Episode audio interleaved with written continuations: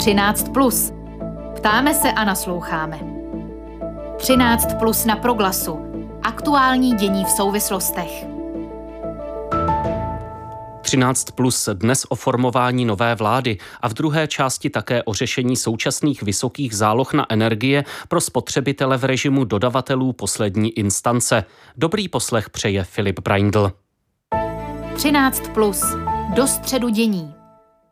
Koalice spolu a Pirátů se starosty oznámili dohodu na složení společné vlády a na jejím programovém prohlášení. Kabinet má mít 18 členů. Oproti současné vládě v něm budou navíc ministři pro legislativu, pro evropské záležitosti a pro vědu, výzkum a inovace. Koalice spolu tvořená ODS, Lidovci a TOP 09 má mít 10 rezortů a premiéra Petra Fialu, blok Pirátů a starostů zbývajících sedm. Návrhem programového prohlášení a rozdělením rezortů se budou budou zabývat orgány všech pěti stran zastoupených v budoucí vládní koalici a k podpisu koaliční smlouvy má dojít v pondělí. Hostem 13 plus je předseda KDU ČSL Marian Jurečka. Dobré odpoledne. Dobré odpoledne. Vy sám máte být členem nové vlády. Mluví se o tom, že byste mohl být ministrem zemědělství, jako ve vládě Bohuslava Sobotky. Kdy se veřejnost dozví personální složení vlády, které zatím straniční vyjednávači nekomentovali? A my personální složení vlády budeme řešit právě na jednání orgánů stran, proto to neříkáme veřejně, hmm. protože toto je věc, která musí být prodiskutována a schválena na těch vnitřních orgánech a není dobré, abychom to těm lidem, kteří o tom budou rozhodovat, zkazovali přes média eh, tu informaci o tom eh, rozdělení těch rezortů a eh, případná jména bychom sdělovali někdy v tom následujícím týdnu. Myslím si, že to má ještě nějakou chvíli čas, hmm. jsme 25 dnů od voleb a máme tady víceméně tyto věci skoro už všechny vyřešené. Já si pamatuju rok 2013, kdy jsme jména řešili zhruba někdy v druhé polovině prosince. Hmm. Rozumím tomu tedy správně, že eh, bude-li vedení KDU ČSL posuzovat eh, dohodu o struktuře vlády, tak bude vědět, o kterých ministrech je řeč za starosty, Piráty, za TOP 09 a ODS. Tu informaci mít budou. My máme rámcově v tento okamžik informaci eh, jasnou o tom, která ministerstva na některé koalice, eh, když budeme jednat pátek o tom, eh, jaká ministerstva budeme mít my a které personály případně na to budeme vysílat, tak já budu mít, řekněme, neoficiální informaci o tom rozložení těch ostatních hmm. rezortů u jiných koaličních partnerů, ale i u nich ta jednání ještě budou také probíhat a může dojít ke změnám, takže nemůžeme říkat, že to je definitivní. A jste tedy v modu nějaké důvěry navzájem mezi těmi koaličními bloky, že tedy si nebudete vetovat eh, ty nominované lidi? Je tam nějaká taková předběžná dohoda? Ano, je to tak, že ta zodpovědnost za tu nominaci těch konkrétních lidí je na těch eh, koalicích a na těch jednotlivých stranách. My jsme opravdu tu koaliční smlouvy dali to rozdělení, že tam píšeme, eh, které ministerstvo náleží které koalici a e, ta informace o tom přesně, jaký člověk tam bude, tak to tam napsáno není a to je opravdu na zodpovědnosti té koalice a té konkrétní strany v, které, v té koalici, která tam toho člověka bude vysílat. Pojďme k programovému prohlášení. Jak byste ho charakterizoval? Jaké přívlastky byste dal té nově vznikající vládě? Já bych ho charakterizoval jako programové prohlášení, které eh, má ambici reagovat na největší výzvy eh, v současnosti, které trápí naši společnost, to znamená eh, problematika těch akutních věcí, se kterými se potýkáme, to znamená energetická krize, problematika nedostupného předraženého bydlení, problematika samozřejmě zdravotní oblasti, ale máme tam také velmi dobře rozpracované oblasti, které se týkají rodinné a sociální politiky, nebo také oblasti, řekněme, problematiky sucha, životního prostředí, ochrany životního prostředí a tak dále. Takže snažíme se tam reagovat opravdu na ty výzvy, které naši společnost eh, v poslední době velmi silně trápí. Hmm. Hostem 13 plus je předseda KDU ČSL Marian Jurečka. Eh, vaši političtí oponenti často říkají, že vaše koalice, vaše dvě koalice dosud spojoval program Antibabiš, tedy ukončení vlády Andreje Babiše, ale programově zase tak jednotní nejste. Eh, nebudete vládou neustále vnitřně bojující o nějaký kompromis? A já jsem přesvědčen, že si všichni velmi dobře jako představitelé těch stran uvědomujeme tu situaci, ve které Česká republika je. To, že nám některé, někteří komentátoři v médiích a někteří lidé dávali domek, že jsme tady koalice, které vznikly jako eh, na eh, bázi a na programu Antibabiš, tak považuji prostě za eh, něco, co neodpovídá realitě. Protože když se podíváte na to, co jsme v té kampani komunikovali, na co jsme postavili naše programy, tak jsou to konkrétní problémy, které trápí naše lidi a které chceme umět řešit a zároveň, a to je podle mě také velmi důležité, jiný způsob dělání politiky a kultury do politiky. A myslím si, že jako předsedové těch stran se snažíme ukazovat za poslední měsíce v době volební kampaně i teď po volbách, že opravdu snažíme se o to, aby ta forma, to, jak tu politiku děláme, a i ten obsah, aby byl prostě jiný. My jsme tady viděli teď například v podání jak pana premiéra, tak i třeba pana prezidenta a jeho okolí. Hmm. Eh, vy jste zmínil ty akutní problémy, na které eh, chcete také jako nová vláda reagovat, eh, konkrétně ta situace kolem cen energií a vysokých záloh pro spotřebitele v režimu dodavatelů poslední instance, což bude další téma naší relace 13+. Já to zmiňuji jako příklad jednoho z těch momentálních problémů, které před novou vládou budou hned na začátku. Dalším je třeba zhoršující se epidemická situace. Jste připraveni na to, to, že od vás veřejnost eh, v těchto věcech bude očekávat opravdu nějakou okamžitou reakci? Ano, jsme na to připraveni a na tyto věci se také i připravujeme na oblast třeba právě eh, pandemie a řešení covidu. Na té pracujeme už skoro rok.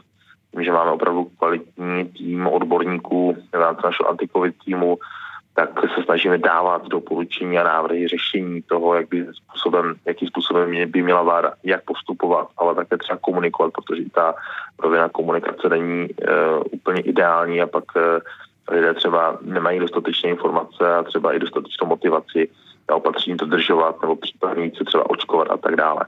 A i na té oblasti té energetické situace teď pracujeme, Dali jsme seznam konkrétních kroků a doporučení, které je potřeba udělat už teď, protože to nepočká na novou vládu. Nová vláda hmm. tady také může být třeba za měsíc a půl, za dva nebo za tři, ale tady je potřeba, aby velmi rychle, už teď v listopadu, ti lidé dostali jasnou pomoc, konkrétní celenou pomoc. Na to nestačí plošná puštění DPH, to jsou opravdu naprosto drobné.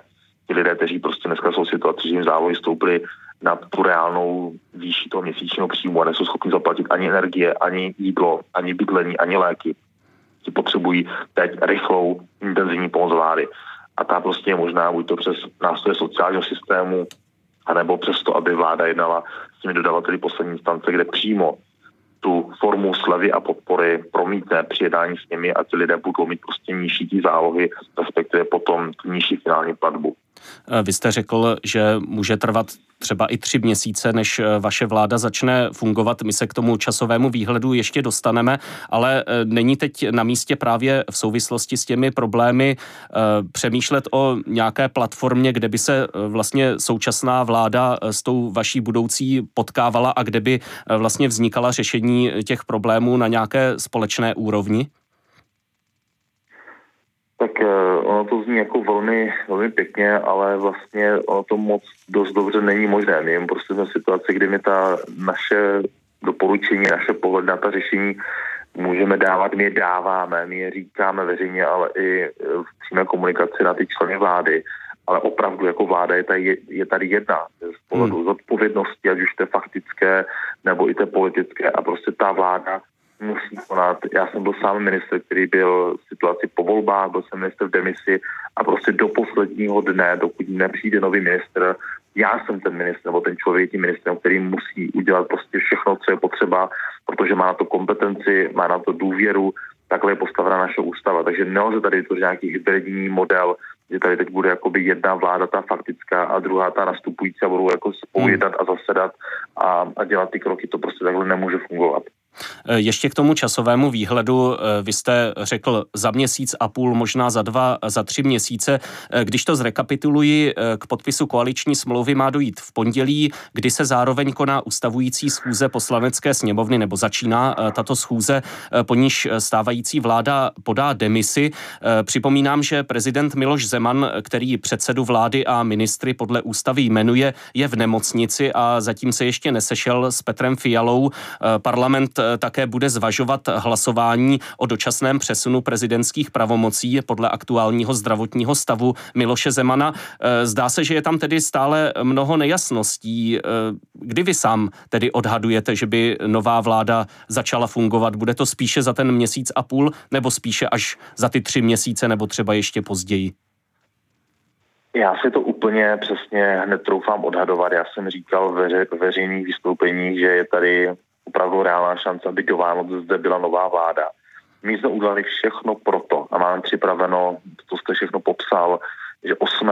listopadu to podepíšeme, máme připravenou dohodu a vy jsme připraveni k tomu, aby mohla ta vláda kdykoliv dál, po té, co vznikne ustavující schůze sněmovny, mohla dál fungovat a Eh, respektive mohla být jmenována a mohla nastoupit. To znamená klidně, řekněme 20. listopadu by tady nová vláda mohla být a my jsme pro všechno, ale bude záležet na panu prezidentovi a bude záležet samozřejmě na těch dalších okolnostech, jak se ta situace bude vyvíjet.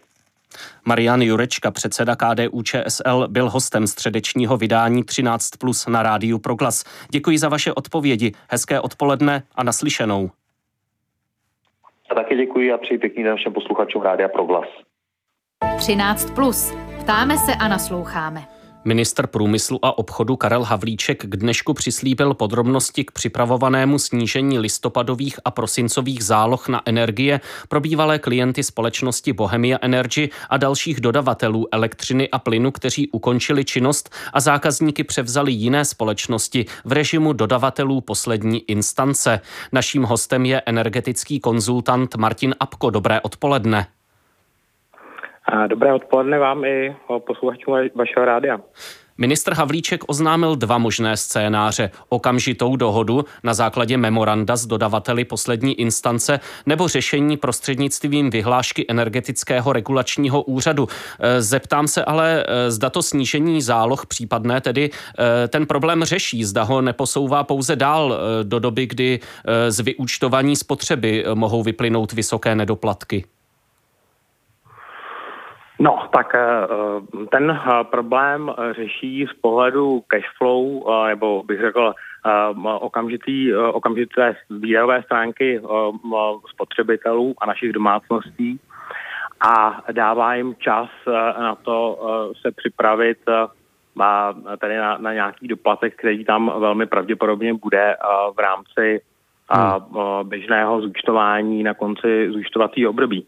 Takže jako já si v tuto chvíli nedokážu představit, že vláda nebo regulační úřad dokážou zajistit uh, snížení, uh, nějaké, nějaké plošné snížení cen, protože na trhu s elektřinou je uh, uh, volný trh. Uh, to se netýká jenom České republiky, ale my jsme v tom, uh, my v tom aplikujeme stejná pravidla jako Evropská unie, jsme k tomu zavázáni takže eh, tam prostě bude potřeba počítat s tím, že dojde k doplacení eh, těch vyšších cen podle ceníku dodavatelů podle eh, poslední instance. Nicméně a při nejmenším to považuji za dobré, jak si, jako, jako, jako dobrý instrument, který poskytne domácnostem čas. Hmm a, a to tedy nejméně do toho, do, do toho období uh, zúčtování.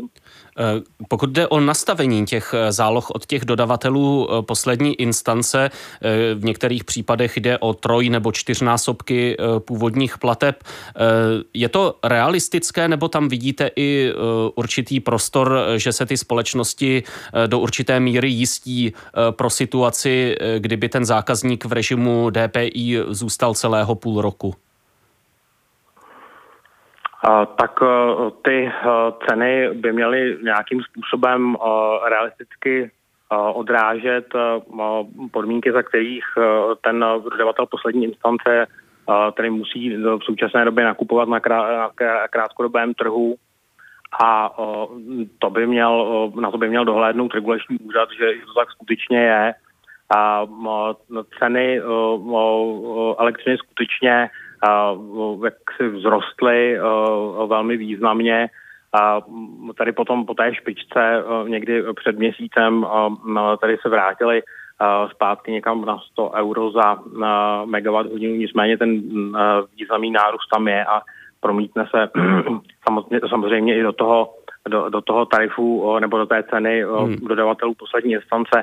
A to je ještě spojeno samozřejmě s tím, že ten dodavatel poslední instance má pravděpodobně mm, ještě další náklady s tím, že vlastně administruje zákazníky, které, kteří, kteří u něj nebyli. Takže tam prostě ten, to, to, to, to zvýšení tam, tam je.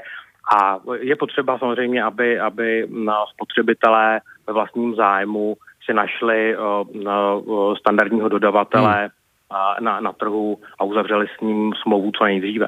K tomu se ještě dostaneme. Eh, zeptám se, eh, jak vnímáte roli energetického regulačního úřadu? Nakolik v této situaci plní svou roli, eh, kterou je dozorování všech těch energetických aktérů a také ochrana spotřebitele, respektive zda je na místě hovořit i o nějakém selhání úřadu, pokud jde o tu celou situaci z Bohemia Energy, z něhož by měl tedy vyvodit určitě určitou reflexi?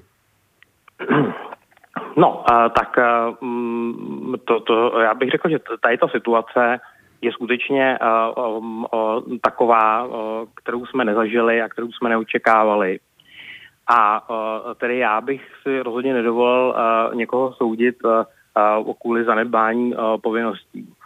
A nicméně ta situace nám ukazuje, že elektřina, eh, za prvý tedy platí to, co jsem řekl, že eh, my jsme zavedli trh eh, s elektřinou, protože jsme se domnívali, že ten trh přinese sám o sobě efektivitu ano.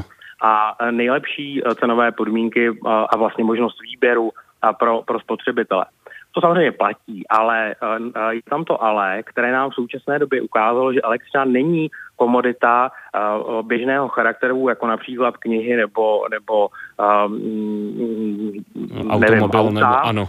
Přes, přesně, přesně tak, který, když prostě ta, ta společnost přestane dodávat, tak sice nebudete mít auto, ale jste schopni prostě mít základní životní potřeby. Elektřina tedy je specifická a myslím si, že tady ta situace nám ukázala, že je potřeba No, i u té tržní komodity eh, zde nastavit podmínky, další podmínky k tomu, aby ta společnost tedy vyráběla a dodávala na, na, na tomto trhu. A můžeme to přirovnat například k dodávce potravin, k výrobě a dodávce potravin. Tam jsou další, další podmínky, které ty, tyto společnosti musí, musí dodržovat tak, aby zajistily kvalitu Rozumím. a tak dále. Takže, takže a myslíte, že je to, to i otázka nějaké úpravy toho legislativního rámce? To si myslím, že bude nezbytně nutné, hmm. ano. E, včetně tedy třeba i vymezení, nějaké nové vymezení role toho energetického regulačního úřadu.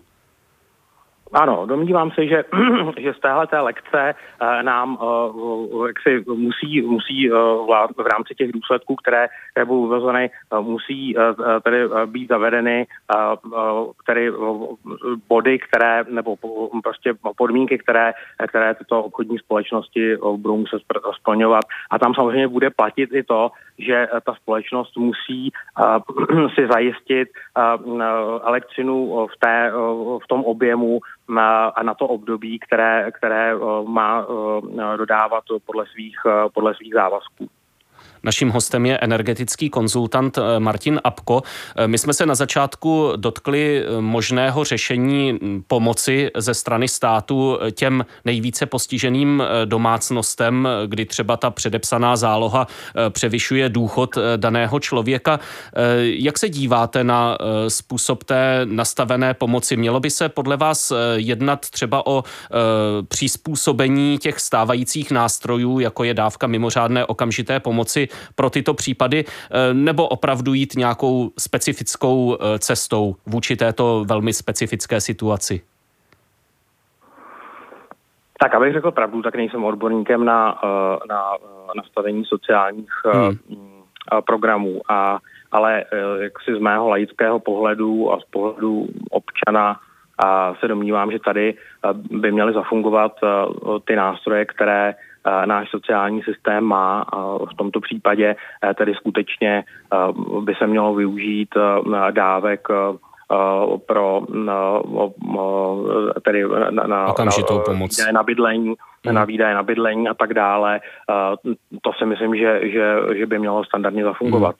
Hmm. Vy jste říkal, že spatřujete velmi důležité, aby e, lidé co nejdříve opustili ten režim DPI a uzavřeli smlouvy s vybraným dodavatelem. Co byste jim poradil, nebo eh, podle jakých kritérií by se měli rozhodovat, eh, pokud jde o ty nabídky eh, fixace ceny na určité období, respektive nakolik lze v současnosti odhadnout, jak se ten vývoj cen energií bude pohybovat? A tak to je trošku pohled do křišťálové koule. Hmm. Můj osobní názor je, že uh, ta uh, cena se nějakým způsobem stabilizuje uh, na úrovni pod tou, která je v současné době. Takže já bych očekával v dlouhodobějším horizontu tedy snížení ceny. A z tohohle důvodu a jak si moje doporučení, a já to říkám z vlastní zkušenosti, já jsem byl u Bohemia Energy, vidíte, že prostě to, to bylo skutečně neočekávané. Hmm a, a, i, i pro mě. A, a, takže já bych každopádně doporučil samozřejmě srovnání cen, které spotřebitelé najdou i na internetu. Tam je potom, jak jste říkal, potřeba zvážit možnost fixace a nebo možnost stanovení ceny podle okamžitých cen na krátkodobých trzích nebo krátkodobém trhu a, no, to bych asi eh, preferoval eh, tím směrem, který eh, jdu i já. Hmm. Prostě tam tedy ta cena hm, se odvozuje od zveřejněné ceny obchodované, obchodované elektřiny na krátkodobém trhu a následně se k tomu ještě připočítává ve většině případech nějaká měsíční platba, která pokrývá a hm, prostě hm, zajištění toho, toho obchodního procesu na straně toho, toho dodavatele. A tu je také samozřejmě potřeba jak si porovnat e, ty, e, ty ceny, e, tady ty dvě složky hmm. a zejména ta, ta měsíční platba se liší u těch, u těch jednotlivých dodavatelů. Takže jak říkám, v tuto dobu ne, se, ne, se nedomývám, že by bylo vhodné zafixovat nebo za, za, jak si zavázat se k fixaci ceny za elektřinu na nějaké další období, protože zrovna v tuto dobu ta cena je prostě na svém maximu. Rozumím. E, ještě jedna věc poslední. E, zatím jsme hovořili zejména o problémech domácností, ale v době ukončení činnosti Bohemia Energy se objevovaly informace o možných problémech větších odběratelů, podniků a podobně. Dokonce v tom smyslu, že by jim ti dodavatelé poslední instance nemuseli vůbec ty dodávky zajistit. Zůstává tento problém eh, v nějaké formě eh, nebo se situace do jisté míry stabilizovala? Tak, abych řekl pravdu, tak nemám uh, informace o tom, že by, uh, že by větší podniky měly uh, problém s dodávkama elektřiny a uh, zároveň tedy v závislosti na velikosti uh, toho, uh, toho podniku, toho provozu uh, se dá předpokládat, že, ten, že ta společnost má uh, útvar nebo minimálně specialistů, který se zabývá nákupem hmm. na dodávku energií a předpokládám, že e, tady tyto odborné útvary budou schopny prostě zajistit e, si dodávku od jiného, e, od jiného dodavatele, tak aby, tak aby nebyl přerušen provoz. Prostě tam si myslím, že ten, že ten problém by neměl být tak, takového rozsahu. Energetický konzultant Martin Apko byl hostem relace 13 plus na rádiu Proglas. Děkuji za vaše odpovědi. Hezké odpoledne. Já vám děkuji za pozvání. Krásné odpoledne všem.